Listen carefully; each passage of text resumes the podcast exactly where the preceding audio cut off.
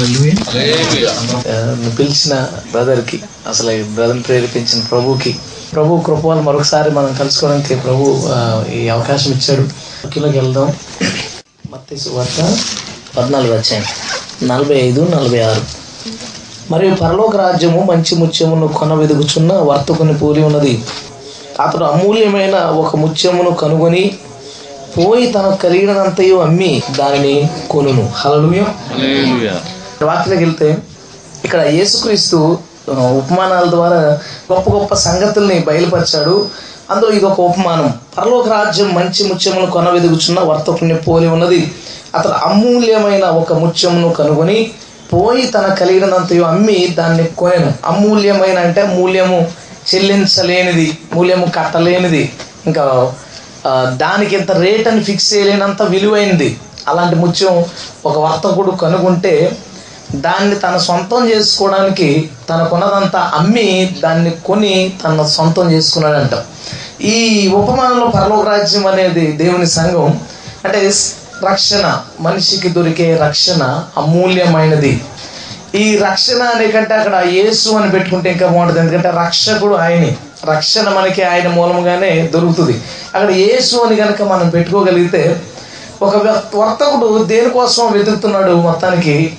ఆ రక్షకుడని యేసును కనుగొని తనకున్నదంతా అమ్మి ఆ యేసును సంపాదించుకున్నాడు. హలలుయం రక్షణను సంపాదించుకున్నాడు. రక్షణ సంపాదించుకోవాలంటే యేసుని సంపాదించుకోవాల్సిందే ఖచ్చితంగా. అయితే ఇప్పుడు దీనిలోంచి నేను చెప్పాలనుకున్న సంగతి ఏంటంటే తనకున్నదంతా అమ్మేసి కొనుక్కోవలసినంత అమూల్యమైన వాడా యేసు. ఏంటి ఆయనకి ఉన్న స్పెషాలిటీ? లోకంలో చాలా మంది దేవుళ్ళుగా పిలువబడుతున్నారు ఆరాధించబడుతున్నారు. చాలా పెద్ద విగ్రహాలు గుడులు ఇవన్నీ ఉన్నాయి. ఆరాధన కేంద్రాలు దేవుని కోసం చచ్చిపోతున్న వాళ్ళు చంపుతున్న వాళ్ళు కూడా ఉన్నారు.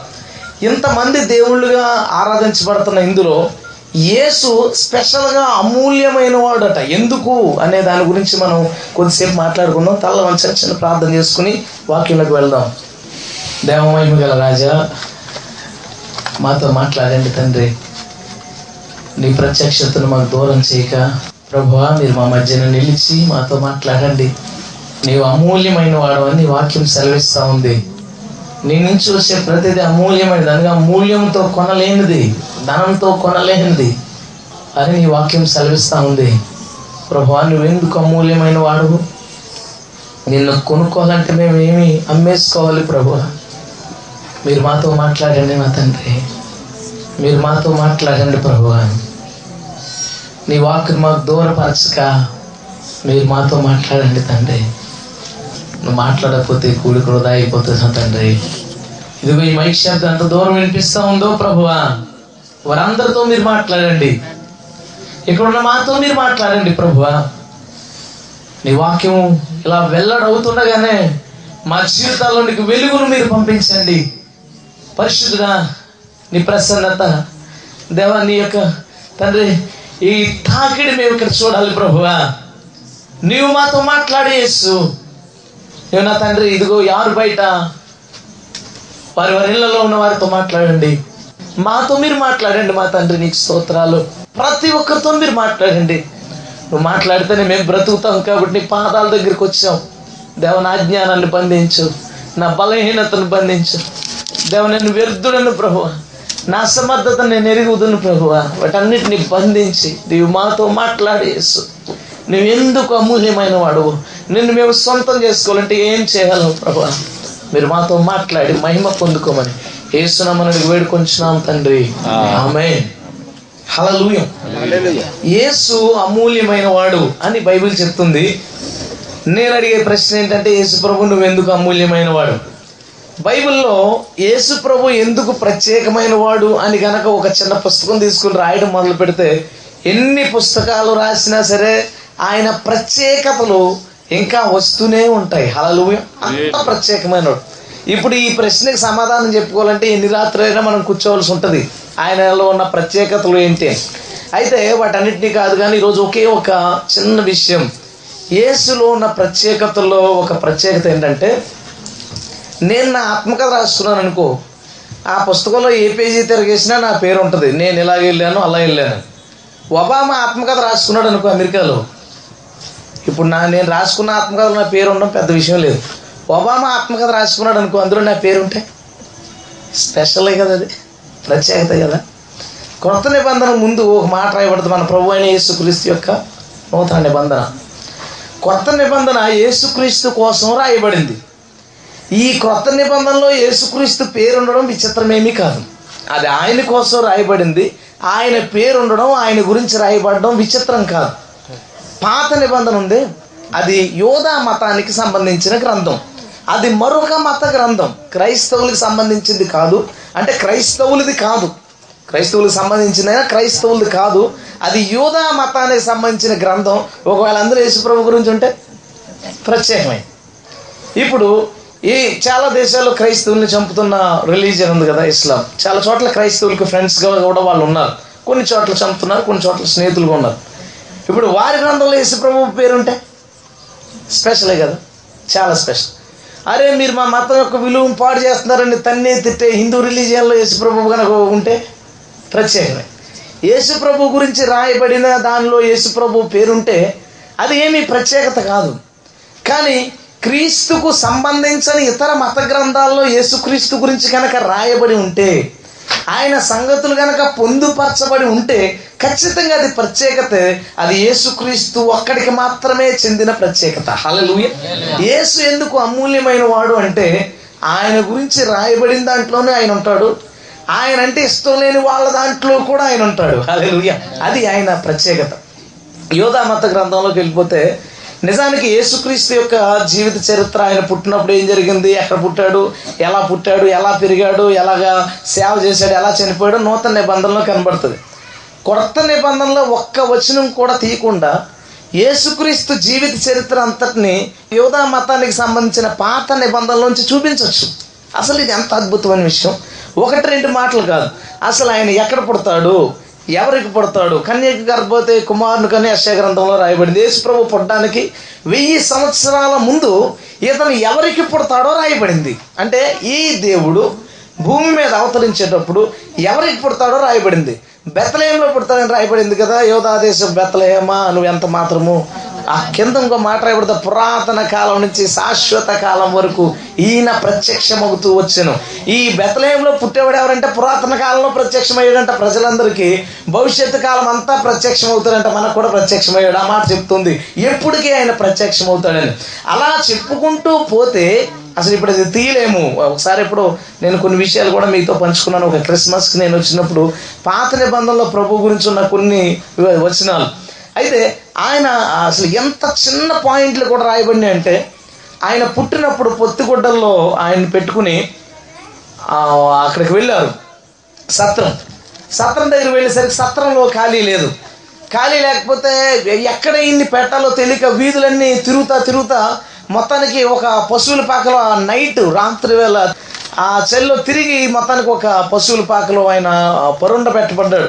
అక్కడ ఆ చిన్న విషయం కూడా ఇర్మియా గ్రంథంలో రాయబడింది. ఇర్మియా పద్నాలుగు అధ్యాయంలో ఎనిమిదో వచ్చిన చూడండి. ఇస్రాయేలుకు ఆశ్రయుడా?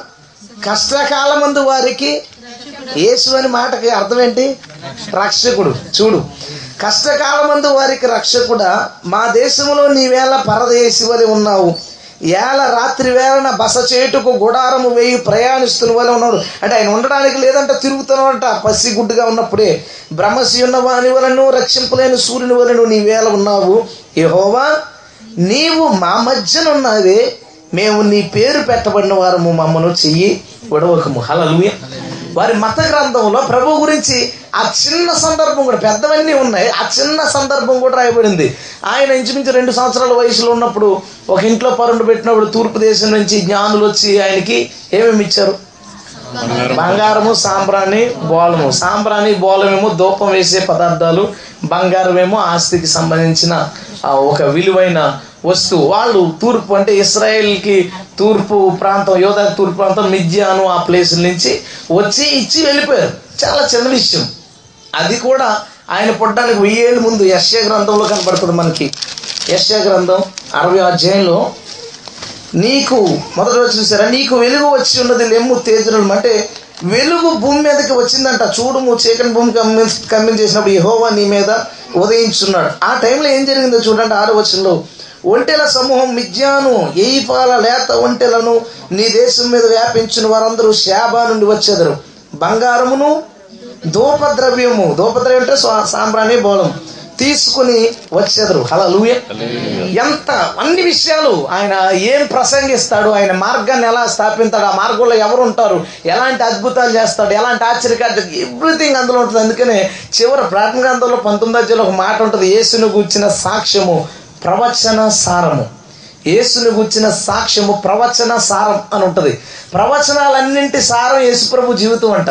యేసుప్రభు జీవితం చూడడానికి ఆయన గురించి రాసిన పుస్తకంలో కాకపోయినా ఆయన గురించి రాయక అంటే ఆయనని రక్షకుడుగా అంగీకరించకపోయినా లేదా ఆయన అప్పటికి జన్మించకపోయినా ఒక మతం ఉంది యోధా మతం. అందులో ఉన్న ప్రవచనాల సారం ప్రభు జీవితంగా మన ముందు నిలబడుతుందంట. అది నిజమైన ప్రత్యేకత ఖచ్చితంగా. అందుకని మన యేసు అమూల్యమైన వాడు. హల్లెలూయా. ఈ మతాలతో పాటు యోధా మతం క్రిస్టియానిటీతో పాటు బౌద్ధ మతం అనేది ఒకటి ఉంది కదా. ఈ బౌద్ధ మతం వారి యొక్క గ్రంథం ఏంటంటే త్రిపీఠిక త్రిపీఠిక అంటే మూడు బాస్కెట్స్ మూడు బుట్టలు అని త్రిపీఠిక ఆ త్రిపీఠికలో ఒక సందర్భం రాయబడి ఉంటుంది. ఆ సందర్భంలో గౌతమ్ బుద్ధుడు ఒక చెట్టు క్రింద ఆయన తపస్సు చేసుకున్న టైంలో కూర్చుని ఉన్నాడు. ఒక బ్రాహ్మణుడు చాలా ముసలాయన నైంటీ ఇయర్స్ ఉంటుందంట సుమారు. ఆ త్రిపీఠికలో రాయబడిన అంశం. ఈ తొంభై సంవత్సరాల వయసు ఉన్న ఆయన బుద్ధుడి దగ్గరికి వచ్చి కూర్చున్నాడు. అసలు బ్రాహ్మణులు బుద్ధులతో మాట్లాడరు బుద్ధుడితో. అసలు ఎందుకు హిందువులందరికీ బుద్ధుడు అంటే అసహ్యం అంటే ఒకప్పుడు ఇప్పుడు కాదు. ఇప్పుడు హిందూ దేవుళ్ళు ఒకరుగా బుద్ధుని కలిపేస్తున్నారు. బుద్ధుడు అంటే ఎందుకు అసహ్యం అంటే బుద్ధుడు విగ్రహారాధనకు వ్యతిరేకంగా బోధించిన వ్యక్తి. దేవుడు ఏదో ఒక బొమ్మలో ఉండడు ఎక్కడ ఉండడు అక్కడ ఉండడు. దేవుడు దేవుణ్ణి నువ్వు కలుసుకోవాలంటే ధ్యానం చేయాలి కోరికలు ఛేదించాలి ఇలాగా. హిందూ పురాణాలకు కానీ లేదా వేదాలకు కానీ వ్యతిరేకంగా అంటే హిందూ నమ్మకాలకు వ్యతిరేకంగా అంటే బాగుంటుంది. నమ్మకాలు వ్యతిరేకంగా అతను రిలీజియన్ స్టార్ట్ చేశాడు. అందుకని దేవాలయాలు ఖాళీ అయిపోయిన సందర్భాలు తాళాలు వేయబడిన సందర్భాలు ఉన్నాయి. అందరూ బుద్ధుడు వెనకాల పడేవారు. దానివలన ఈ బ్రాహ్మణులకు వాళ్ళకి బుద్ధుడు అంటే చాలా అసహ్యం అప్పట్లో. అయితే ఒక బ్రాహ్మణుడు తొంభై సంవత్సరాల వయసులో బుద్ధుడి దగ్గర కూర్చొని సరే చుట్టుపక్కల ఉన్న వాళ్ళందరూ చాలా సర్ప్రైజ్ అయ్యి ఎందుకు వచ్చి కూర్చున్నాడని చూస్తున్నారంట. ఈ పక్కన కూర్చున్న ఆయన బుద్ధుడితో నాకు మోక్షం కావాలి. నువ్వు దాన్ని నాకు ఇవ్వగలవా? అని అడిగాడంట. వీళ్ళందరూ అనుకున్నారు ఆన్సర్ ఏమొస్తుంది? ఎస్ అని.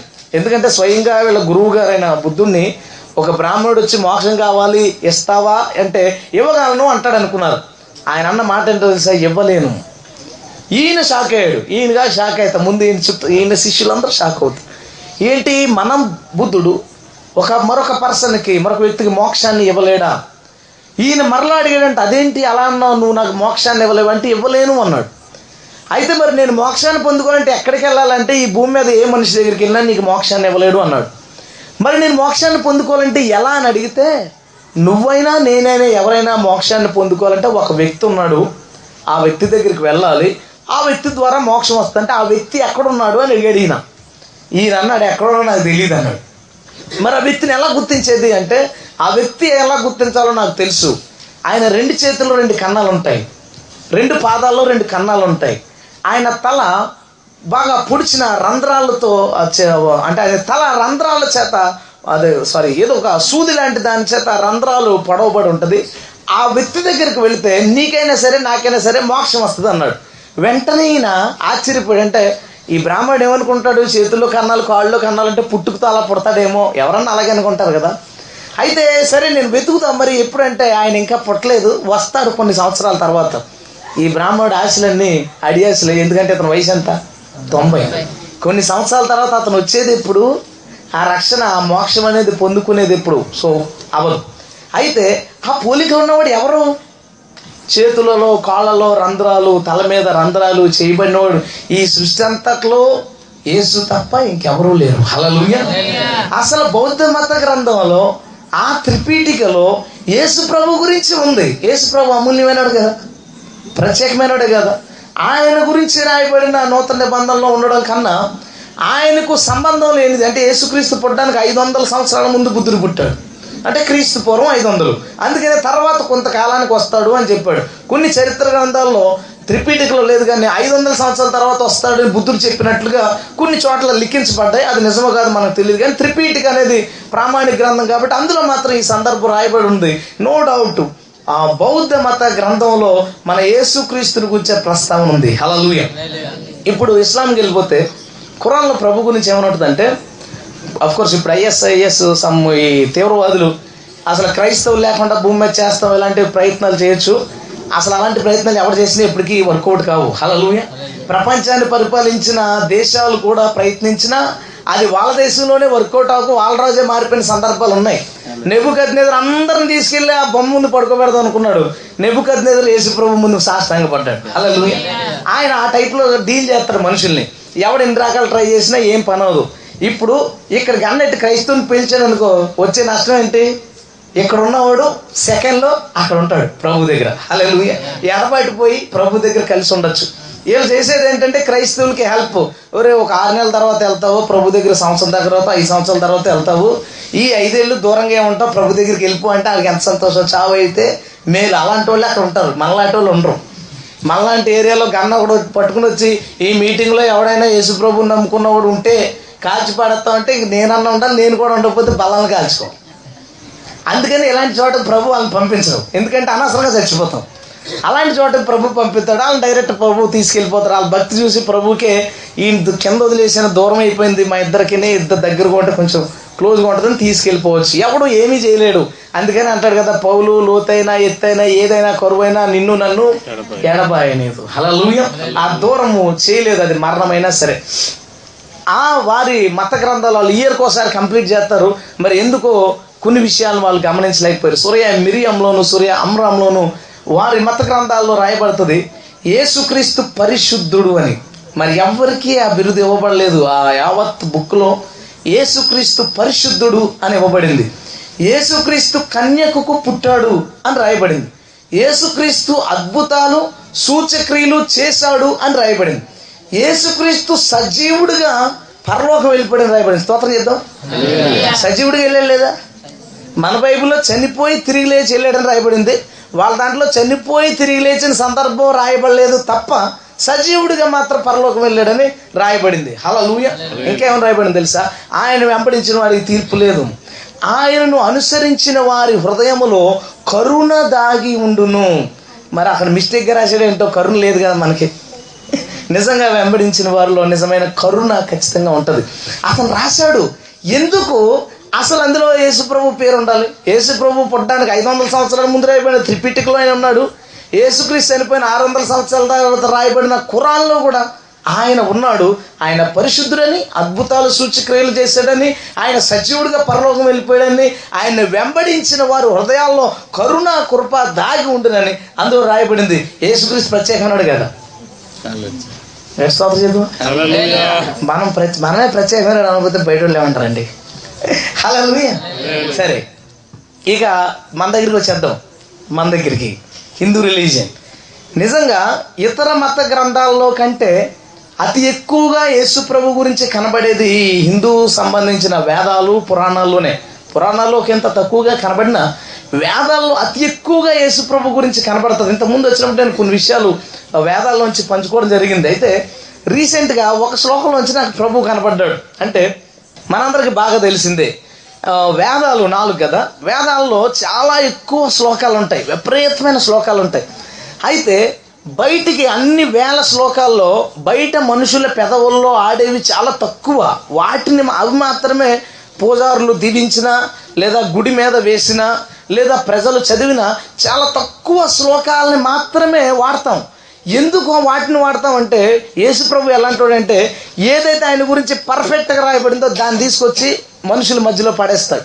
మనుషుల పెదవుల్లో అది ఆడేటప్పుడు ఏదో ఒక రోజు దాని గురించి ఆలోచించి ఆయన దగ్గరికి వస్తాడని ఆయన ఆశ. హల్లెలూయా అందుకని ఆయన గన్నెక్కు పుడతాడని రాయబడింది నేను ఎందుకు మనం తెలుసుకున్నాం ఖచ్చితంగా. భవిష్య పురాణంలో రాయబడుతుంది కో భవానితి తం ప్రాహ శోభావాచ ముదాన్వితం యాశపుత్రం చమాం విద్ది కుమారి గర్భ సంభవం అహం యాష మషియనామ అంటే పాపం రక్షించడానికి పాపం రక్షించడానికి వచ్చిన వాడా నీవు ఎవరు అని అడిగితే కన్యక గర్భవతి అయి కుమారుని కంటది. ఆ కనగా వచ్చిన వ్యక్తిని నేనే యాషా మసీహ నామ. నా పేరు యేసు క్రీస్తు. మసీహ అంటే క్రీస్తు కదా. నా పేరు యేసు క్రీస్తు. భవిష్య పురాణ పరిసర్గ పారలో ఈ శ్లోకం రాయబడి ఉంటుంది. దాని జిరాక్స్ కాపీ కూడా నా దగ్గర ఉంది. ఖచ్చితంగా భవిష్య పురాణంలో పాపులను రక్షించుటకు వచ్చువాడు కన్యక గర్భవతి అయి పుడతాడు. అతని పేరు యాషా హిందీలో యాషా నేను ఛత్తీస్గఢ్ వాక్యం చెప్పిన వెళ్ళినప్పుడు వాళ్ళు ఏమంటారు? జై మసిహ అంటారు.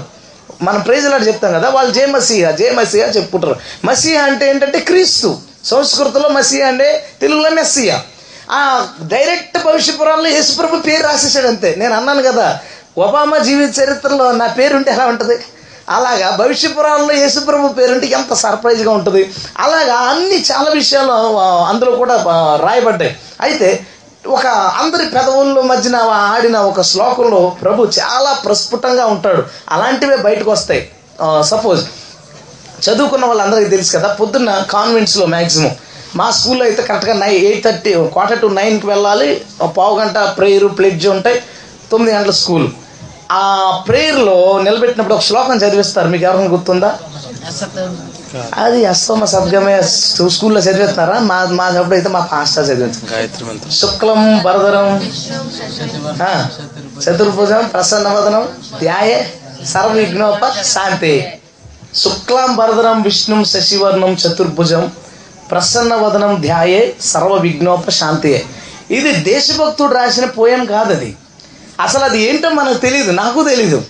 నాకు ఎందుకో డౌట్ వచ్చి అది ఏంటో తెలుసుకుందామని ఒక ఆలోచన వచ్చి శుక్లం భరదరం అనుకుంటే అది ఎక్కడదని ఎంక్వైరీ చేస్తే అది ఋగ్వేదం రెండవ భాగంలో ఇరవై మూడవ శ్లోకం అది. రెండవ భాగంలో ఇరవై మూడవ శ్లోకం శుక్లాం భరదరం అసలు అన్ని వేల శ్లోకాల్లో అది బయటకు వచ్చి ప్రతి స్టూడెంట్ నోట్లోకి ఎందుకు వచ్చింది? అర్థమైందా? అన్ని వేల శ్లోకాల్లో ఎన్నో ఉన్నప్పుడు ఆ శుక్లాంబరలోని ఆ రెండు లైన్లు బయటకు వచ్చి అది బయటకు వచ్చి ఎక్కడో ఉండకుండా చదువుకోవడానికి వచ్చిన కుర్రోళ్ళ నోట్లో ఎందుకు వెళ్ళింది అది అసలు అది అంత ప్రయాణం చేసి ప్రజల నోట్లో రావడానికి కారకుడెవరు అసలు దాని అర్థం ఏంటి? ఒకసారి ఆలోచిస్తే దేవుని యొక్క దేవుడికి మన దేశం మీద ఉన్న ప్రేమ ఆయన ప్రజల మీద ఆయనకున్న ప్రేమ అది అర్థమైనప్పుడు చాలా ఏడుపొస్తుంది. శుక్లాంబరదనం విష్ణు శశివర్ణం చతుర్భుజం ప్రసన్నవదం జాయ సర్వ విఘ్నోపశాంతి అంటే ఆ శ్లోకం ఫస్ట్ లైను సెకండ్ లైను లో సగభాగం దేవుని యొక్క ఐదు లక్షణాలు చెప్తాయి. శుక్లాంబరదనం అనేది ఒక లక్షణం విష్ణు శశివర్ణం చతుర్భుజం ప్రసన్నవదనం ఈ ఐదు దేవుని యొక్క ఐదు లక్షణాలు. ధ్యాయే సర్వ విఘ్నోపశాంతయే ధ్యాయ అంటే ఆ ఐదు లక్షణాలు గలవాడినే ధ్యానించు. ఎందుకు ధ్యానించాలంటే సర్వ విఘ్నోప శాంతి విఘ్నము అనగా ఆటంకము లేదా ఇబ్బంది సమస్య ఏదైనా. సర్వ విఘ్నోపశాంతి. నీ జీవితంలో ఎలాంటి కష్టాలు వచ్చినా ఆ కష్టాలకి శాంతికరమైన ఎవడో తెలుసా? ఈ ఐదు లక్షణాలు గలవాడే. అతన్ని మాత్రమే ధ్యానించు ధ్యానిస్తే నీ సర్వ విఘ్నాలకి శాంతి కలుగుతుంది. హలలుయ ఆ శ్లోకం మనకి ఏం చెప్తుందంటే ఐదు లక్షణాలు కలిగిన దేవుడు ఒకడు ఉన్నాడు. నీకే కష్టం వచ్చినా సరే ఈ ఐదు లక్షణాలు కలిగిన దేవుడు మాత్రమే తీర్చగలడు. ఇంకెవరు తీర్చలేరు. అతన్ని మాత్రమే ధ్యానించు. ఓం పూర్భువ స్వాహ మంత్రం కూడా అదే చెప్తుంది. సేమ్ ఒక కొన్ని లక్షణాలు చెప్తుంది దేవుడికి ఆ లక్షణాలు గలవాన్ని మాత్రమే ధ్యానించండి. ఇంకెవరిని ఆరాధించకండి. మన గుళ్ళ మీద వేసేది ఏంటంటే లక్షణాలు గలవాన్ని ఆరాధించేవి అందరినీ ఆరాధించొద్దని ఆ పద్యం ఆ శ్లోకం చెప్తుంది. అది కూడా యజుర్వేదంలోదే. అది పద్యం కాదు ఎవరు రాసింది కాదు. సరే మనం ఇప్పుడు శుక్లం భరతం దగ్గర ఉన్నాం.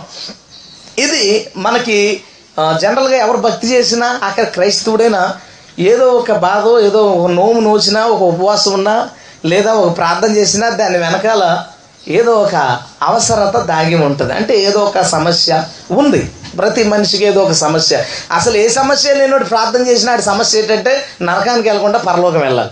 అంతే కదా? ఖచ్చితంగా ప్రతి ఒక్కడికి ఏదో ఒక ఆటంకం ఉంది విఘ్నము. ఆ విఘ్నాన్ని జయించి నిత్య జీవానికి వెళ్ళాలి అని అంటే పైన కళ్ళు ఉన్నవాడికి అది విఘ్నం. కింద కళ్ళు ఉన్నవాడికి స్కూలు పరీక్షలు ఉద్యోగం భార్య పిల్లలు తిండి ఇవన్నీ మొత్తానికి విఘ్నాలు లేని మనిషి లేడు. ఏ మనిషి పూజ చేసినా లేదా ప్రార్థన చేసినా భక్తి చేసినా తొంభై తొమ్మిది శాతం ఏదో ఒక కష్టాన్ని తీర్చుకోవడం కోసమే మనం భక్తి చేస్తాం. అయితే సర్వ విఘ్నాలకి శాంతి కలిగేవాడు మాత్రం ఈ ఐదు లక్షణాలు కలిగి ఉంటాడట. ఐదు లక్షణాలు కలిగి ఉన్నవాడు ఎవరో కనుగొని అతన్ని ధ్యానం చేస్తే సర్వ విఘ్నాలు పోతాయి. మరి ఇంకొకరిని ఇంకొకరిని ధ్యానం చేస్తే పరిస్థితి ఏంటి? పరిస్థితి ఏమీ లేదు. అలా ధ్యానం అలా ధ్యానం చేసుకుంటా పోవడమే. విఘ్నాలు విఘ్నాలుగానే ఉంటాయి. ఆ పూజ పూజగానే ఉంటుంది పని అవదని ఆ శ్లోకం చెప్తుంది. మేము చెప్పేది కాదు సుమ. ఆ శ్లోకం ఏం చెప్తుందంటే శుక్లం భరద్రం అది ఒక లక్షణం విష్ణు శశివర్ణం చతుర్భుజం ప్రసన్న వదనం. ఈ ఐదు లక్షణాలు కలిగినోడు ఎవరో ఎత్తుకుని అతన్ని గనక నువ్వు ధ్యానం చేస్తే అతను నీ సర్వ విఘ్నాలకి శాంతికరమై ఉంటాడు అని అది చెప్తుంది. హలలుయ అయితే ఇప్పుడు ఒక్కొక్క లక్షణం చూసుకుని అది ఎక్కడుందో వెతికేసుకుంటే మాకు ఈ రాత్రి పని అయిపోద్ది. మన పని అయిపోయింది. బయట వాళ్ళు కూడా కొంచెం తెలుసుకోవడానికి అవకాశం ఫస్ట్ది శుక్లం భరదరం అది మనం శుక్లం భరదరం అని కట్ చేస్తాం. నిజాన్ని శుక్లం భరదరం అనేది ఒకే పదం. శుక్లం అనగా తెలుపు. బర అంటే వస్త్రం. ధరం అంటే ధరించినోడు. దేవుడు ఎలా ఉంటాడు అంటే తెల్లని వస్త్రాలు ధరించి ఉంటాడంట. సూపర్ రాశాడా? చాలా బాగా రాశాడుగా దేవుడు ఎలా ఉంటాడంటే తెల్లని వస్త్రాలు ధరించుకుంటాడు శుక్లం భరదనం విష్ణుం విష్ణుం అనే మాటకి అర్థం ఏంటంటే దేవుడు అనేవాడు అందరిలోనూ ఉండగలిగిన వాడు మనుషులలో ఉండగలను. విష్ణు అనే మాటకు అర్థం ఏంటంటే ఈ కెన్ లివ్ ఇన్ మ్యాన్ అంటే మనుషులలో అతడు నివసించగలిగిన వాడు మనుషులలో అతడు నివసించువాడు. రెండవ లక్షణం విష్ణు అంటే మనుషుల్లో నివసించు. శశివర్ణం అనగా తెల్లని వర్ణం వెలుగు తెల్లని వెలుగు కలిగిన వాడు శశి అంటే చంద్రుడు. చంద్రుడు వర్ణం ఏంటి? తెలుపు. శశివర్ణం అంటే చంద్రుడు వెన్నెల తెలుపు వెలుగు. అసలు శశిని ఎందుకు వాడాడంటే సూర్యుడి దగ్గర నుంచి వెలుగు వస్తుంది చంద్రుడి నుంచి వెలుగు వస్తుంది. రెండిటికి తేడా ఏంటంటే సూర్యుని వెలుగులో వేడి ఉంటుంది చంద్రుని వెలుగులో వేడి ఉండదు. దేవుని వెలుగులో ఏ విధమైన అంటే ఎదుటి వాళ్ళకి ఏ విధమైన ప్రమాదకరమైనది ఉండదు. ఖచ్చితమైన వెలుగు వెలుగు అంటే అర్థం ఏంటి? వెలుగు అవసరం ఏంటంటే ఎవడైతే చీకట్లో ఉన్నాడో వాడికి దారి చూపే వెలుగు దేవుడట. హలలుయ ఫస్ట్ కా ఫస్ట్ లక్షణం ఏంటి? తెల్ల వస్త్రాలు ధరించుకుంటాడు. మనుషులలో నివసించగలిగిన వాడు మనుషులకు వెలుగై మార్గాన్ని దారిని చూపించదగినవాడు. చతుర్భుజం అంటే నాలుగు భుజాలు కలిగిన వాడు ఇవన్నీ మనం చూస్తూ ఉంటే చతుర్భుజం అంటే నాలుగు భుజాలు ఎక్కడ ఉన్నాయి ఎవరికి ఉన్నాయంటే చాలా మందికి ఉంటాయి కనబడుతుంది చతుర్భుజం అంటే భుజాలు నాలుగు ఉన్నాయని కాదు అసలు. శ్లోకం ఏది? కనబడే ఫిజికల్ మీనింగ్ పెట్టదు. ముందు నుంచి మనం చెప్పుకునేది కదా ఫిజికల్ మీనింగ్ కనపడదు నేను అర్థం చెప్తాను కదా. చతుర్భుజం అంటే భుజం అంటే అర్థం ఏంటంటే భారాన్ని మోసేది అని. నా భుజాల మీద ఎత్తుకుని పెంచాను మిమ్మల్ని. అంటే మీ నాన్నగారు భుజాల మీద ఎత్తుకుని తీసుకెళ్ళాను నేను స్కూల్కి. కాలేజీలకి. భుజాల మీద ఎత్తుకుని మోయడం అంటే బాధ్యత. చతుర్భుజం అంటే దేవుడు నాలుగు రకాల బాధ్యతలు మోయివాడై ఉంటాడు. దేవుడు నాలుగు రకాల బాధ్యతలు మోయివాడు ఉంటాయి ప్రసన్న వదనం. ప్రసన్న వదనం అంటే గ్రేషియస్ ఫేస్ వదనం అంటే ముఖం. ప్రసన్న వదనం అంటే కృప కలిగిన ముఖం కలిగిన వాడు. ఆయన ముఖంలోంచి బయటికి కృప వస్తుందంట. అసలు కృప అనే వర్డే మనకి మిగిలిన చోట్ల కనపడదు. అసలు నేను చాలా సార్లు ఆ ప్రసన్నవదన మీనింగ్కి ఎన్ని రకాల డిక్షనరీలు వెతికినా అందరూ ఒకటే రాశారు. గ్రేషియస్ ఫేస్ అంటే కృప కలిగిన ముఖం. దేవుడుకున్న ఐదు లక్షణాలు తెల్లబట్లు మనుషులలో నివసించదగిన వాడు వెలుగై చీకటిని పోగొట్టువాడు నాలుగు రకాల బాధ్యతలను నెరవేర్చువాడు కృప చూపేవాడు. ఈ ఐదు లక్షణాలు కలిగిన వ్యక్తిని ధ్యానిస్తే మన సర్వ విఘ్నాలు పోతాయని ఆ శ్లోకం అందరి నోట్లలోనూ అందరికీ తెలిసిన తెలియపరచబడిన ఆ శ్లోకం చెప్తుంది. అయితే ఈసారి ఒక్కొక్క క్వాలిటీ దగ్గరికి వస్తే తెల్లని వస్త్రాలు ధరించిన వాళ్ళు ఎవరు? ఇక మన వేదాల పురాణాల దగ్గరికి వెళ్ళక్కర్లేదు కానీ ఆఖరికి స్వామీజీలు కూడా తెల్లబట్టలు వేసుకోరు కాషాయం వేసుకుంటారు. మరి శుక్లం భరతం అర్థం వాళ్ళ అర్థం వాళ్ళకి తెలియదు వాళ్ళకి అవసరం లేదు నాకు తెలియదు దేవుడే అది తప్పించాడు. ప్రభు భూమి మీద ఉన్నప్పుడు ఆయన గురించి చెప్పబడిన సంగతి ఆయన వస్త్రములు తెల్లనివి ఏ చాకలి అంత తెలుపు చేయలేడు. హలలుయ తెల్లని వస్త్రాలు. కానీ అక్కడ నిజంగా చెప్పబడింది తెల్ల బట్టలు వేసుకున్న వాళ్ళందరూ దేవుళ్ళని కాదు. తెల్లని వస్త్రాలు అంటే అర్థం ఏంటంటే రాజకీయ నాయకులు తెల్ల బట్టలు ఎందుకు వేసుకుంటారో తెలుసా మీకు? నేను సమాజానికి సేవ చేయడానికి వచ్చాను వ్యాపారం చేయడానికి రాలేదు అని అర్థం. వాళ్ళు ఏం చేస్తారనే విషయం పక్కన పెట్టు. అసలు వాళ్ళు తెల్లబట్టలు వేసుకోవడానికి కారణం ఎవరైనా సోషల్ వర్క్ చేయడానికి సహాయపడడానికి వచ్చిన మంచి పనులు చేయడానికి వచ్చిన వైట్ ఎందుకు ధరిస్తారంటే వైట్ మంచి పనులకు సూచన ప్రతి మనిషిలోనూ అది పెట్టాడు ఆ థాట్ మంచి పనులు మంచి క్రియలకు సూచన ఏంటంటే వైట్ డ్రెస్ యేసుక్రీస్తు సత్క్రియలు సత్క్రియలు చేయువాడు అని మనం రుజువు చేసుకోవచ్చు. ఎందుకంటే ప్రభు భూమి మీద ఉన్న టైంలో ఒక వ్యభిచారి ఆయనకి ఎదురు పడినప్పుడు ఆయన ఎంత మంచి పనులు చేశాడో చెప్తున్నాను.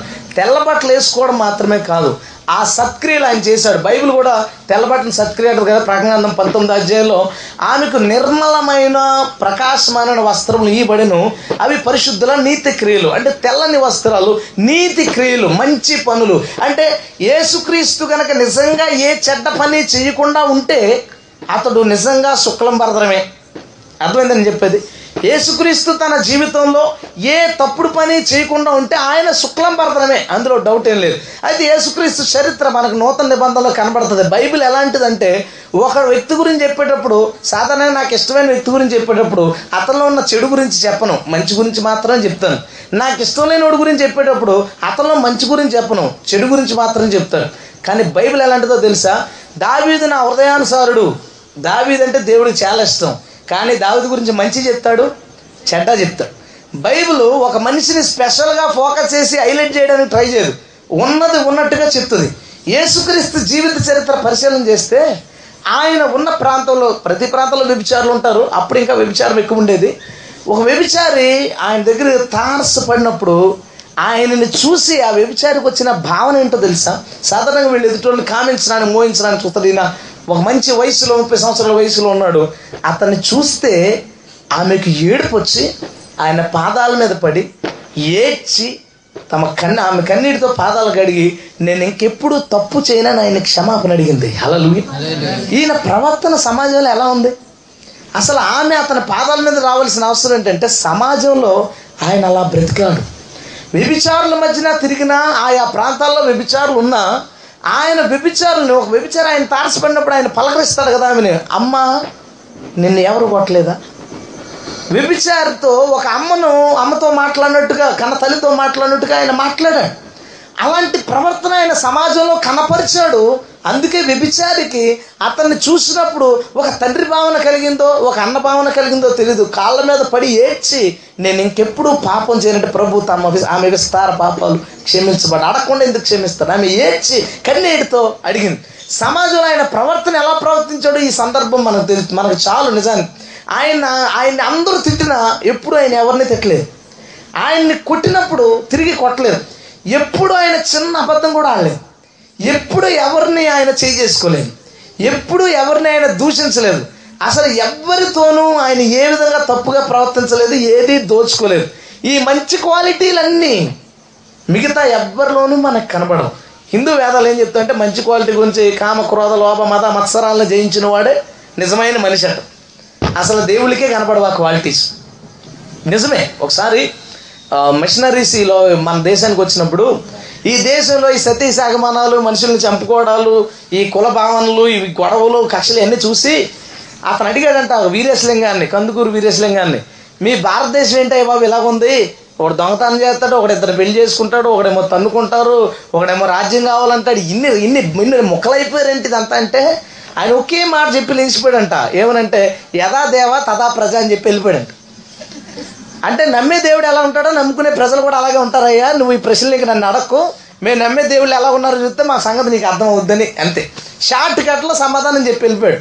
అంటే శుక్లం భరదరం అనే క్వాలిటీ యేసు ప్రభుకి మాత్రం మనం కంప్లీట్గా చూడగలుగుతాం. ఆయన జీవితం అంతా చాలా పరిశుద్ధంగా జీవించాడు. అందుకే పబ్లిక్గా నుంచుని ఆయన పెరిగిన ప్రాంతంలో నాలో పాపం ఉన్నదని నేనేమైనా తప్పు చేశానని నేను ఎవరినన్నా పాడు చేశానని మీలో ఎవడైనా నిరూపించగలడా అని అడిగాడు. హలో ఎవడు సమాధానం చెప్పలేడు.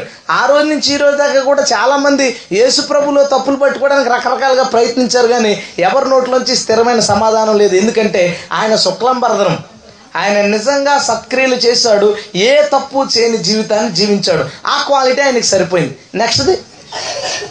విష్ణు. విష్ణు అనగా మనుషులలో జీవించువాడు. దేవుడు అనేవాడు మనుషులలో జీవించువాడు. యజుర్వేదం అంతా దేవుడు గురించి ఎత్తిన సందర్భాలన్నిటిలోనూ ఒకటే చెప్తుంది. హృదయములో నివసించు దేవుణ్ణి విడిచి ప్రకృతిని ఆరాధించువాడు తన సొంత వేలుతో తన కన్నును పొడుచుకున్న అజ్ఞాన్ని పోలి ఉంటాడని. దేవుడు అనేవాడు ఎక్కడుంటాడంటే మనిషి హృదయంలో ఉంటాడట.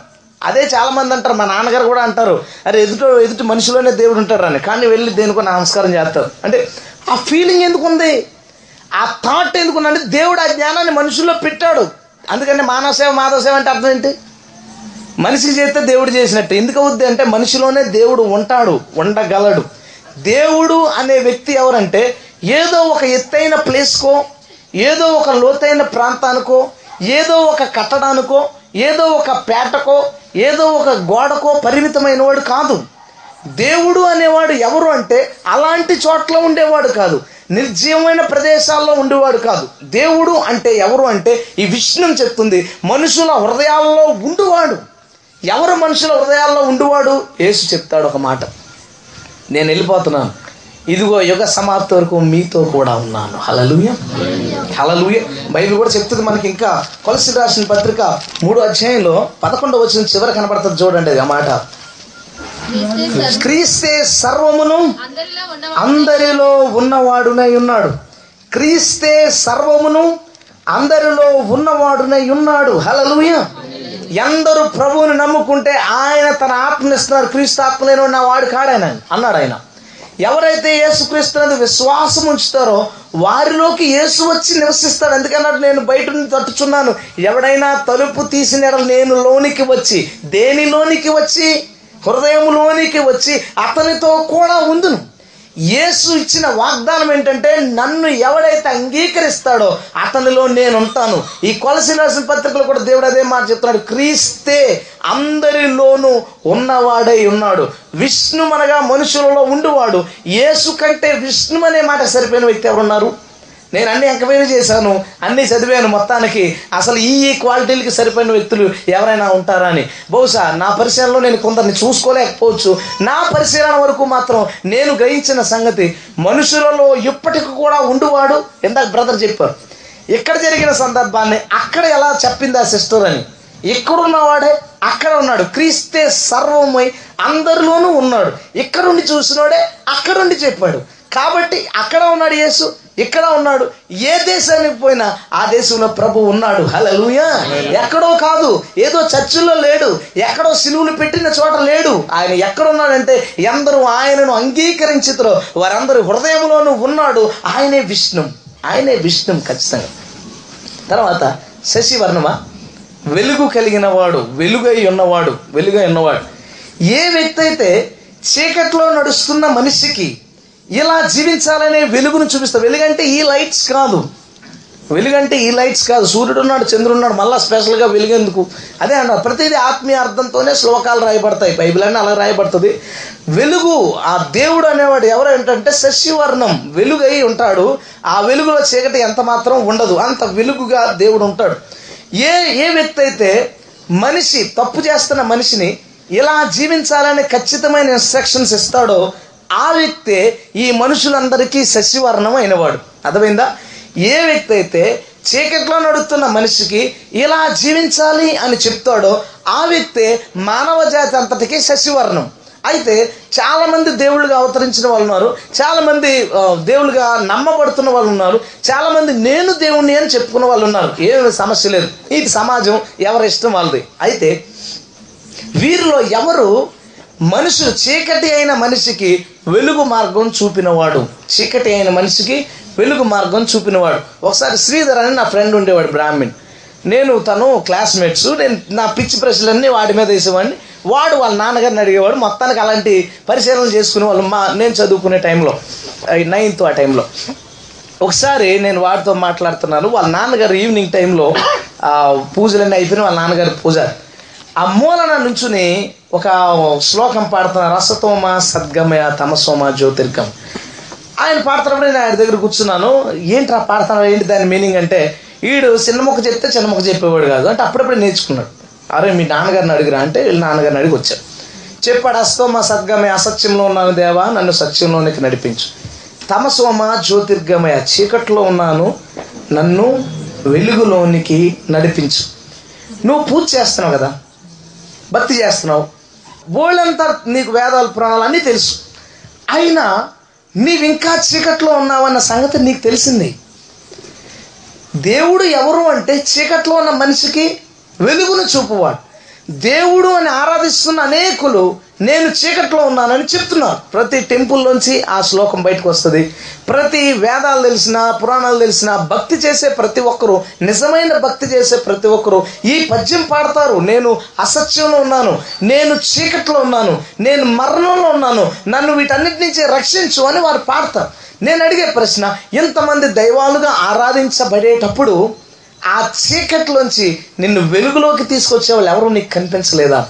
కనిపించలేదు కాబట్టే వారు అది పాడుతున్నారు యేసు అంటాడు నేను ఈ లోకమునకు వెలుగై ఉన్నాను. హలలుయ ఆ మాట ఆయన ఒక్కడే చెప్పాడు.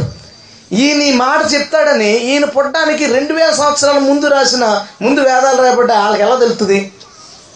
వెలుగై ఉంటాడు దేవుడు అని వాళ్ళు రాశారు ప్రభు పుట్టడానికి రెండు వేల సంవత్సరాల క్రితం. రెండు వేల సంవత్సరాల తర్వాత ప్రభు పుట్టి నేను ఈ లోకానికి వెలుగై ఉన్నాను అని చెప్పాడు. హలలుయ నిజంగా వెలుగై ఉన్నాడు. ఎందుకంటే ఆయన చెప్పాడు కుడి చెంపద కొడితే ఎడం చెంప చూపించు కొట్టుకోవద్దు. ఎవడైనా తిరిగితే తిరిగి తిట్టొద్దు. ఎవడైనా కీడు చేస్తే దానికి ప్రతి కీడు చేయొద్దు. నీ పొరుగు వాడిది ఏది ఆశించకు. నీ దగ్గర ఏదైనా ఉందనుకో వాడికి పెట్టు. నీ పక్కోడిని ఎంత ప్రేమిస్తావంటే నిన్ను నువ్వు ఎంత ప్రేమించుకుంటావో అంత నీ పక్కోడిని ప్రేమించు. హలలుయ ఎంతకన్నా మంచి న్యాయశాస్త్రం సమాజానికి అవసరమైన మాటలు ఇంకెక్కడా మనకు దొరకవు. మనం మనల్ని ప్రేమించుకున్నంతగా పక్కోడిని ప్రేమిస్తే నిన్ను నువ్వు తిట్టుకుంటావా? తిట్టుకో. సో పక్కని కూడా తిట్టు. నీకు ఆకలిస్తే నువ్వు భరించగలవా? తింటావు. సో పక్కడికి ఆకలిస్తే వాడికి కూడా పెట్టు.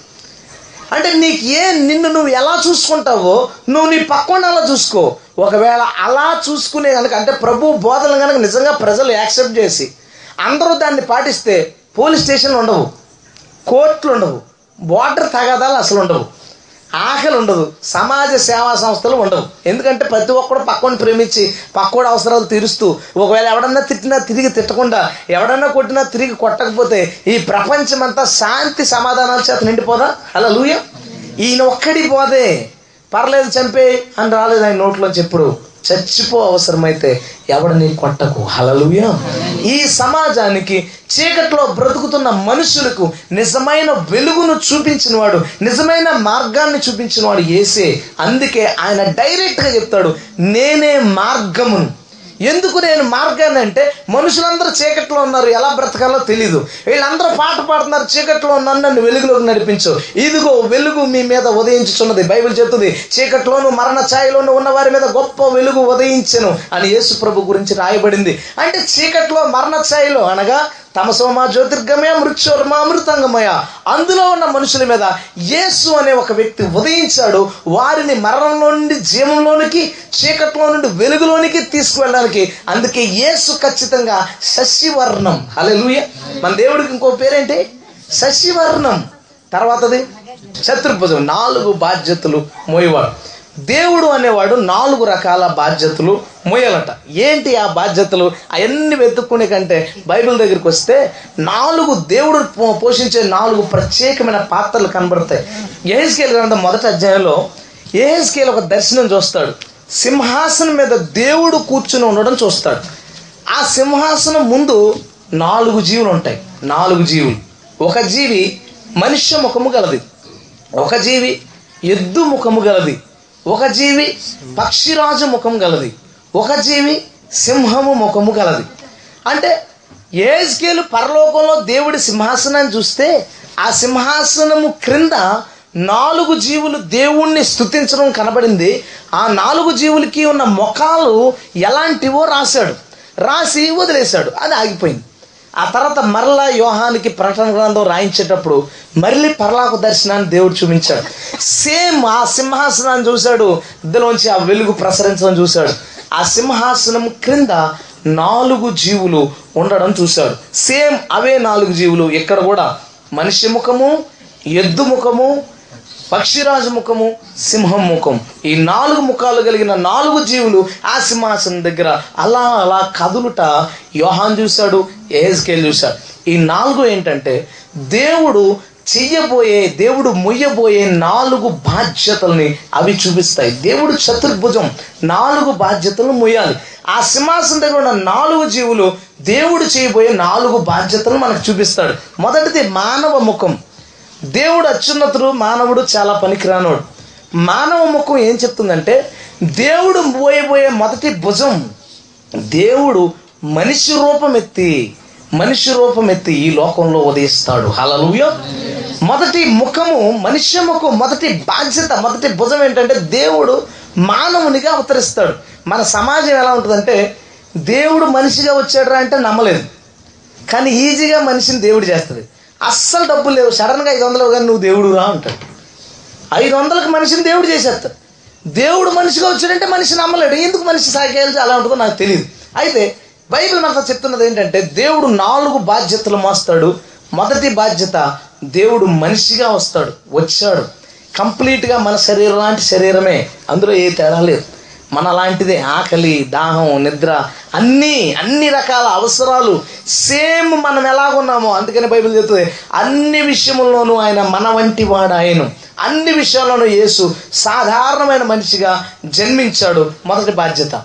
రెండవ బాధ్యత ఎద్దు ముఖము ఎద్దు ముఖం ఎద్దు ముఖం అంటే ఎద్దు జీవితం ఏంటంటే దీనికి ఇది ఎద్దు అంటే మగ.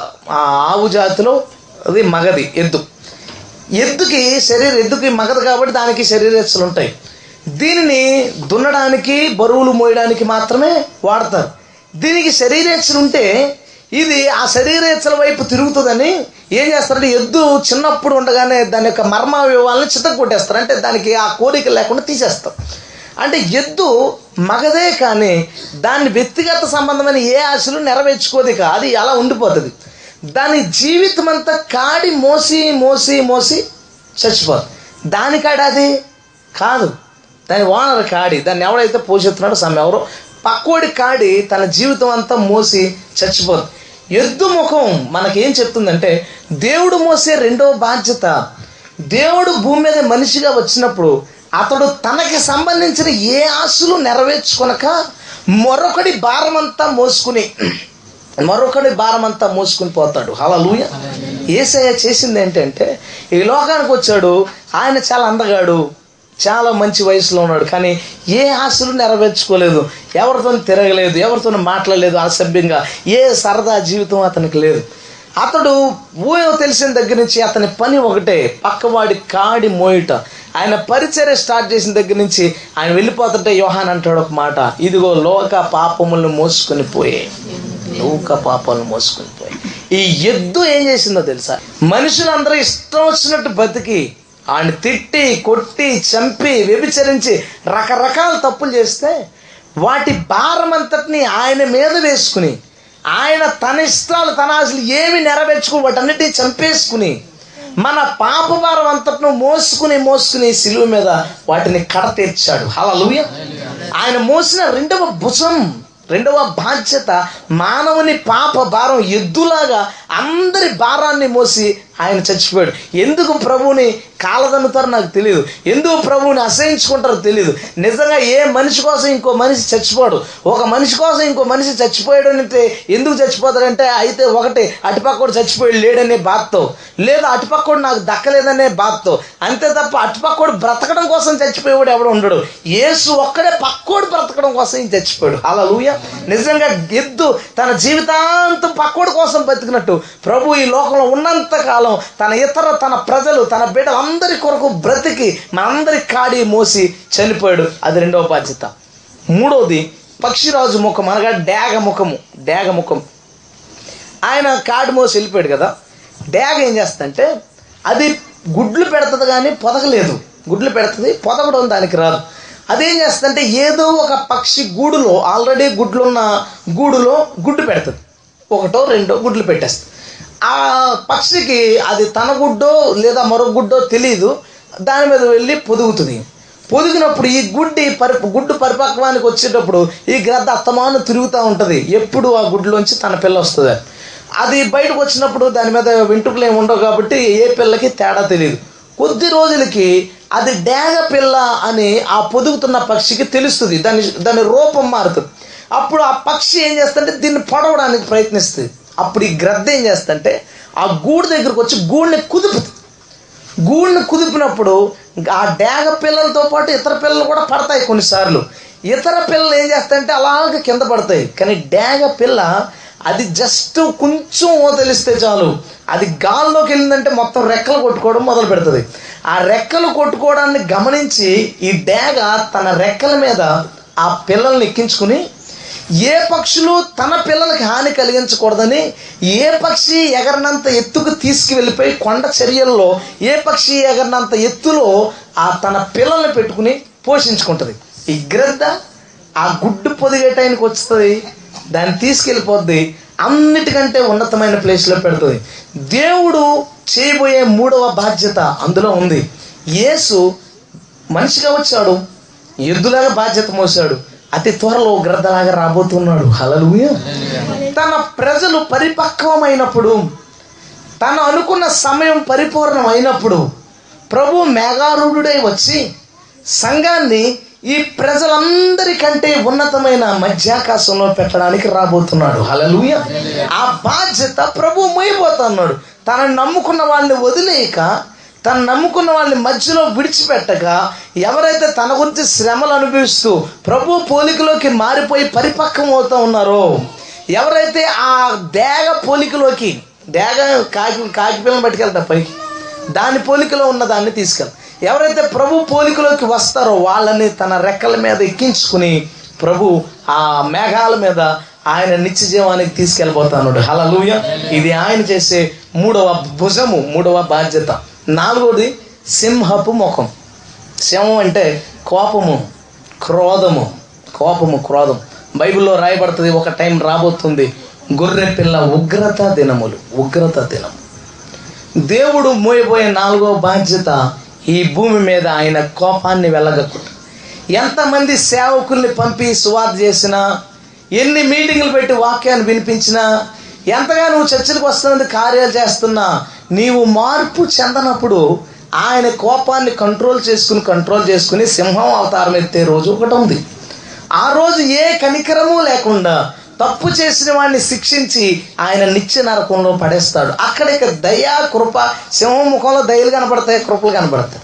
ఏమీ కనపడవు. శిక్ష ఒకటే సింహం దగ్గర ఉంటుంది.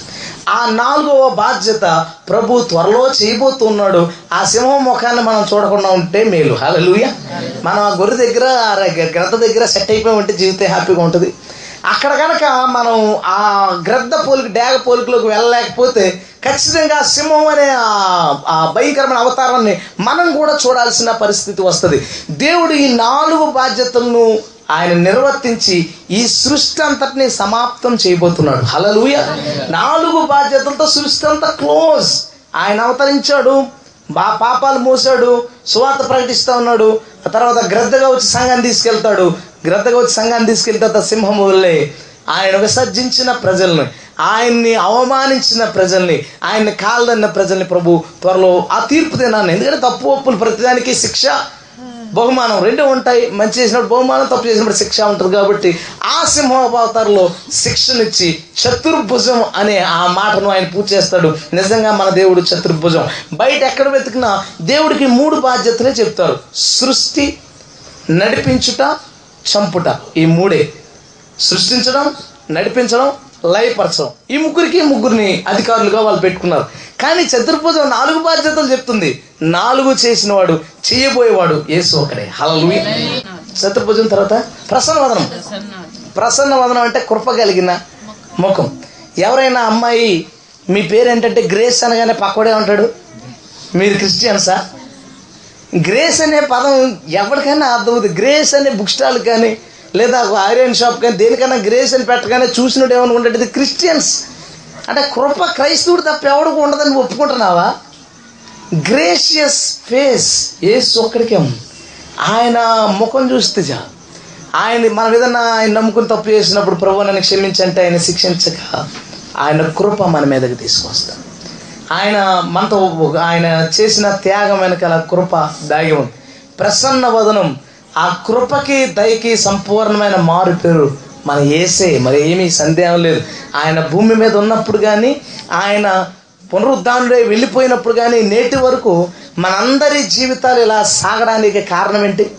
దేవుని యొక్క కృప. హలలుయ నేనేమై ఉన్నాను అది దేవుని కృపయే. ఏంటి ఆ కృప అంటే ప్రసన్న వదనుడు ఆయన. ఆయన ముఖంలోంచి కృప వస్తుంది కాబట్టి ఆ కృపలో మనం బ్రతుకుతా ఉన్నాం. అందుకని బైబిల్ చెప్తుంది సర్వమానవాళికి రక్షణకరమైన దేవుని కృప ప్రత్యక్షమై తీతు రాసిన పత్రిక రెండో అధ్యాయంలో ఉంటుంది. పదమూడు వచనంలో దేవుని కృప ప్రత్యక్షమై మనకు బోధించిందంటే. ఎప్పుడు ప్రత్యక్షమైన దేవుని కృప? రెండు వేల సంవత్సరాల క్రితం యేసుక్రీస్తుగా. ఇంతకీ కృప ఎవరు? యేసుక్రీస్తు. బైబిల్ చెప్పే విషయం ఏంటంటే కృప ఎవరంటే యేసుక్రీస్తు. కృప అంటే ఏంటంటే ప్రసన్న వదనం. ఏసే ప్రసన్న వదనం. దేవుడికి ఐదు లక్షణాలు ఉన్నాయి శుక్లాంబరదనం ఆయన సత్క్రియలు చేయవాడు. విష్ణు ఆయన మనుషులలో నివసించేవాడు. శశివరం ఆయన మనుషులకు వెలుగు చూపువాడు. చతుర్భుజం ఆయన మానవ జాతి విషయంలో నాలుగు బాధ్యతలు నిర్వ నిర్వర్తించేవాడు. ప్రసన్న వదన మానవాళి మీద ఆయన కృప చూపించేవాడు. ధ్యాయే సర్వ విఘ్నోపశాంతి అతన్ని నువ్వు ధ్యానించు నీ సర్వ విఘ్నాలు పోతాయి. హలలుయ అందుకే ఏసంట నా యొద్దకు రండి. నేను మీకు విశ్రాంతినిచ్చదం. ఎవరైనా ధైర్యంగా చెప్పారు ఆ మాట ఎక్కడ చూసినా? యేసు చెప్పాడు ప్రయాసపడి భారం మోస్తున్నావా విఘ్నాలు? నా యొద్దకు రా. సర్వ విఘ్నోప శాంతయే. ఆ సర్వ విఘ్నాలకి నేను శాంతినిస్తాను కాబట్టి నా దగ్గరికి వస్తే నేను దాన్ని కలిగిస్తాను. ప్రభు మాట ఇచ్చాడు. మనందరూ ఆ శాంతిని అనుభవిస్తున్నాం. హలలుయ హలలుయ చాలా మంచిది. మొత్తానికి యేసుక్రీస్తు చాలా ప్రత్యేకమైనడు. అందులో నో డౌట్ ఏ మత గ్రంథంలోకి వెళ్ళిపోయినా యేసును కూర్చిన ఆనవాళ్ళు అక్కడ ఉన్నాయి ఆ ఆనవాళ్ళు ఎక్కడో గ్రంథాల్లో దాగి ఉండిపోక మనుషుల నోళ్ళలోకి మన స్కూల్లో ఎదురు స్కూల్లో పొద్దున్నే జరిగే ప్లెడ్జ్లోకి ప్రభు దాన్ని తీసుకొచ్చి ఏదో ఒక రోజు నన్ను ధ్యానించే వ్యక్తులుగా ఈ భారతదేశం మారుతుందని ఏదో ఒక రోజు ఆ శుక్లాంబరదనం ఎవరు ఆ విష్ణు ఎవరు చతుర్భుజం ఎవరు ఇదన్నీ మనుషులు ఆలోచించి ఆ నిజమైన దైవాన్ని ఎరుగుతారని ప్రభు అందులోంచి దాన్ని బయట తీసుకొచ్చి మన అందరి నోళ్ళలో పెట్టాడు. ప్రభు ఈ మాట కూడా కొంతమందిని మార్చును గాక. ఆమె హలో అయితే ఎప్పుడో చిన్న స్టోరీ చెప్తానే. మన విశాఖపట్నంలో కోహినూరు వజ్రం కోహినూరు వజ్రం మ్యూజియం పెట్టారనుకో. ఆ మ్యూజియంలో అందరు రానిచ్చి కొంతమందికి లాటరీ వేస్తే దగ్గర నుంచి చూడడానికి కొంతమందికి లాటరీ వేస్తే దాన్ని టచ్ చేయడానికి ఎవడికో ఒకటికి లాటరీ వేస్తే ఒకటికి అది పట్టుకెళ్ళడానికి అవకాశం పెట్టారనుకో. మనం అందరం క్యూ కట్టాం. దాని దగ్గర నుంచి చూసినోడికి భలే హ్యాపీగా ఉంటుంది. కోహినూరు విన్నాం ఎప్పుడైనా చూసావా? నెట్లో దాని ఫోటోలు కూడా దొరకకుండా హైడ్ చేస్తారు. అంత వాల్యుబుల్ అది. కొంతమంది దాన్ని టచ్ చేయడానికి అవకాశం వస్తుంది. అబ్బా వండర్ఫుల్ ఆ అమూల్యమైన దాన్ని టచ్ చేసి ఎవరికో దాన్ని తీ- దాన్ని తీసుకెళ్ళే అవకాశం దొరికింది. ఈ ముగ్గురులోకి వెళ్ళా ఎవరు సంతోషంగా ఉంటాడు బాగా? దాన్ని తీసుకున్నవాడు పైగా ఫ్రీగా లాటరీ కొట్టాడు కోయినూరు వచ్చింది. ఇప్పుడు ఇందాక పొద్దున్న ఒక స్టోరీ చెప్పుకున్నాం. ఎవడో ఒకడు అమూల్యమైన దాని గురించి వెతుకుతుంటే అది దాన్ని కనుకొని తనకున్నదంతయు అమ్మి దాన్ని సొంతం చేసుకున్నాడు. మ్యూజియంలో చూసిన వాళ్ళు ఉన్నారు తాకిన వాళ్ళు ఉన్నారు కానీ సొంతం చేసుకున్నాడు మాత్రం ఒకడే. చూసినోడు తాకినోడు సాటిస్ఫాక్షన్ సంతోషం కొంతసేపు. దాన్ని పొందుకున్నవాడు అది ఎప్పుడు తన దగ్గర ఉంటుంది కాబట్టి ఆ సంతృప్తి శాశ్వత కాలంగా ఉంటుంది. హలలుయ యేసు ప్రభు ఈ మాటలు చెప్తున్నది ఏంటంటే అమూల్యమైన ఒక దా ముత్యాన్ని కనుగొని వెళ్ళిపోమని లేదు అమూల్యమైన ముత్యాన్ని కలిగి వెళ్ళమన్నాడు. హలలుయ మనందరం అమూల్యమైన యేసుని తెలుసుకున్నాం లేదా? చాలామందికి అమూల్యమైన యేసు ఎవరో తెలియదు అయితే అమూల్యమైన యేసు ఎవరో తెలుసుకుని దాన్ని చూసి వెళ్ళిపోయే ముత్యం ముత్యాల వ్యాపారి మళ్ళా వచ్చి దాన్ని పట్టుకెళ్ళాడు. హలోయ మనందరూ ప్రతి ఆదివారం వస్తున్నాం చూసి వెళ్తున్నాం. మన జీవితాల్లో అమూల్యమైన యేసుని అనేక విషయాల్లో చూస్తున్నాం. నేను అడిగే ప్రశ్న ఏంటంటే ఆ అమూల్యమైన యేసుని నువ్వు కనుగొన్నావు సరే కలుగున్నావా? కలుగున్నావా? ఎలాగా కలిగి ఉండడం అక్కడ రాశాడు తనకున్నదంతయు అమ్మి. యేసు అనే అమూల్యమైన దాన్ని కొనుక్కోవాలి. మన క్రిస్టియన్స్ అంతా మ్యూజియంలో చూసి వెళ్ళిపోయే రకాలు. దాన్ని చూసి యేసు బాబు అప్పులు తెచ్చాడు నీకు థ్యాంక్స్ అయ్యా. యేసు బాబు రోగం చేశాడు నీకు థ్యాంక్స్ నీకు మాత్రం యేసు బాబు అసలు ఇంటికి నీ ఒంట్లోకి రావడానికి ఛాన్స్ మనం ఏదో కొనుక్కోవడానికి ఏదో పొందుకోవడానికి యేసుప్రభు నమ్ముకున్నాం. యేసుప్రభు ఏమంటాడు తెలుసా? ఉన్నదంతా అమ్ముకుంటే కానీ దాన్ని పొందుకోలేమంటున్నాడు. అలా నువ్వే లోకసు వార్త పద్నాలుగు అధ్యాయం. ఆయన వెనకాల చాలామంది పడ్డారంట. ప్రభు వెనకాల బహుజన సమూహం వెనకాల వస్తుంటే ఆయన వాళ్ళందరికీ ఒక మెరుపు లాంటి ఒక పిడుగు లాంటి వార్త ఒక మాట వదిలాడు వాళ్ళ ముందు. పద్నాలుగు ముప్పై మూడు. ఆ ప్రకారమే మీలో తనకు కలిగినదంతయు విడిచిపెట్టని వాడు నాకు శిష్యుడు కానేరడు. మీలో ప్రతి ఒక్కడు తన కలిగిన సమస్తాన్ని విడిచిపెట్టకపోతే నాకు శిష్యుడు కాడు. పాస్టర్లకు దేవుడు ఏం చెప్పాడంటే వెళ్ళిపోయే ముందు పన్నెండు మంది పాస్టర్లు ఉన్నారు కదా వాళ్ళతో మీరు వెళ్ళి అదే పదకొండు మంది ఉన్నారు అప్పుడు తర్వాత ఒకడు యాడ్ అయ్యాడు. మీరు వెళ్ళి సమస్యను నాకు శిష్యులుగా చేయరు ఎవడు శిష్యుడు ఇంతకీ? ఎవడు తన కలిగినది అంతయు పోగొట్టుకుని విడిచిపెడతాడో అతని శిష్యుడు మేము సాధించింది ఏంటి ఇక్కడ ఇప్పుడు? ఇక్కడ మేము ముగ్గురు ఉన్నాం సేవ చేసేవాళ్ళు. ఇక్కడ సేవకి వెళ్ళే వాళ్ళు ఉంటాం. ప్రభు మాకేం చెప్పాడంటే అంతా పోగొట్టుకుని ప్రభు కోసం నిలబడిన శిష్యులను తయారు చేయి. మేము ఎవరిని పోగేద్దాం అంటే ప్రభువు నమ్ముకుని నీకు అన్నీ వస్తాయి. నువ్వు యేసు ప్రభు నమ్ముకు అన్నీ వస్తాయి. ఏది కావాలంటే అది వస్తుంది. ఏది కావాలంటే అది ఇస్తాడు దేవుడు. యేసు ప్రభు ఏంటంటే నీకున్నదంతా వదులుకుంటే కానీ నువ్వు నాకు శిష్యుడు కాలేవు. మేమేం చెప్తామంటే నీకు ఉన్న లేమంతా పూర్తి చేసుకోవాలనుకుంటున్నావా? యేసు ప్రభు దగ్గర రా. పూర్తి రివర్స్ అయ్యి. అందుకే శిష్యులు లేరు ఇక్కడ. విశ్వాసులు ఉన్నారు చాలామంది కానీ ప్రభుకి మాత్రం శిష్యులు చాలా తక్కువ మంది. అయితే ప్రభు నీకున్నదంతా వదిలేసుకోమన్నది ఇల్లు కాదు మరి ఉ- ఉద్యోగం కాదు ఏంటి కాదు. మనకంటూ ఉన్నది ఒకటి ఉంది. అదేంటంటే మన పాత మనస్సు. మన సొంతం అది. ఇప్పుడు శరీరం అనుకో మీ నాన్న కొట్టచ్చు తిట్టచ్చు లేదా నువ్వు ఏదన్నా చేయాలంటే పక్కోడి గురించి ఆలోచిస్తారు చూస్తారు చేస్తారు. నీ మనసు నీ ఇష్టం నువ్వు ఏది కావాలితే అది ఆలోచించుకోవచ్చు. నువ్వు ఏది కావాలితే అది ఊహించుకోవచ్చు. నీకంటూ ఉన్నది ఒకటి ఉంది అది నీ మనస్సు అందులో ఏమనుకుంటున్నావు నీకొక్కరికే తెలుసు. నీ శరీరంతో ఏదైనా చేస్తే పక్కోడు తెలియచ్చు మరొకరికి తెలియచ్చు. పక్కోడు అందరి మధ్యలో ఉంటుంది. నీ మనసులో ఏం జరిగినా ఇంకెవరికి తెలియదు నీకొక్కరికి తెలుసు. అది నీది. నీకున్నదంతయు నువ్వు కోల్పోకపోతే యేసు ప్రభుకు నువ్వు శిష్యుడు కాలేవు. నీకున్నదంతయు నువ్వు వదిలేసుకోకపోతే ఆ అమూల్యమైన దాన్ని నువ్వు సొంతం చేసుకోలేవు. మనం మారు మనసు పొందకుండా మనకున్న పాత లక్షణాలు చూపులు కానీ మాటలు కానీ అలవాట్లు కానీ లేదా వ్యభిచార సంబంధమైన సంబంధాలు కానీ వ్యసనాలు కానీ మరి ఏదైనా మనకి కలిగి ఉన్న ఆ పాత మనస్సును వదిలేయకపోతే ఆ అమూల్యమైన దాన్ని మనం కొనుక్కోలేము ఆ వ్యక్తి దాన్ని పొందుకుంటే ఎంత హ్యాపీగా ఉంటాడు. మనందరూ చూసి వచ్చాం. టచ్ చేసి వెళ్ళిపోతా ఉన్నాం ప్రభుని పట్టుకెళ్ళకపోతే ఆ వ్యక్తి వేస్ట్ అతను నిత్యజీవంలో ఉండడం. వా బయ బయట వాళ్ళు బహుశా అమూల్యమైన దాన్ని కనుగొనలేకపోవచ్చు. నీవు కనుగొన్నవాడు కావచ్చు. నువ్వు పొందుకోకపోతే చిట్ట చివర చచ్చిపోయిన తర్వాత వాళ్ళు మనము ఒకటే.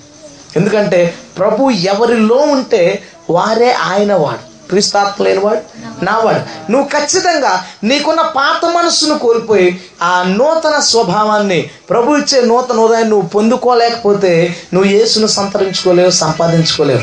మేము గనక విశ్వాసులలో నూతన మనస్సును పుట్టించలేకపోతే శిష్యుల్ని తయారు చేయలేకపోయినట్టే. దేవుడు ఈరోజు మనతో మాట్లాడుతున్న ముఖ్యమైన సంగతి చాలా సంవత్సరాలు అయిపోయింది మనం భక్తి చేసి పదేళ్ళు పదిహేను ఏళ్ళు ఐదేళ్ళు ఆరేళ్ళు. అయితే ఇక చివరికి వచ్చాం. రెండు వేల పదిహేను ఎండింగ్కి వచ్చాం కదా. చాలా గట్టిగా ఒక టార్గెట్ తీసుకోండి. ఏదే ఒక చిన్న లిస్ట్ తీసుకుని నీలో ఉన్న లోపాలన్నీ పరిశీలనగా రాసుకో. ఎవడో లేనప్పుడు. ఎవడైనా ఉన్నప్పుడు నీ అహం అడ్డుపడుతుంది నీలో తప్పుల్ని రాసుకోవడానికి.